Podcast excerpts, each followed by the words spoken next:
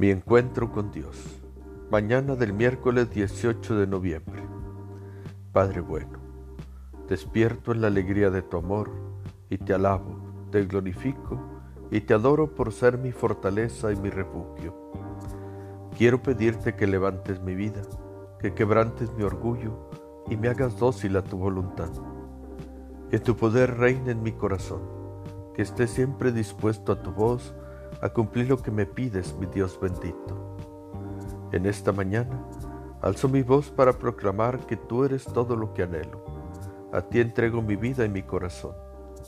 Que Santa María de Guadalupe me lleve de la mano confiadamente por la vida y que su intercesión proteja y cuide a mi familia de todas las acechanzas del maligno. Amén.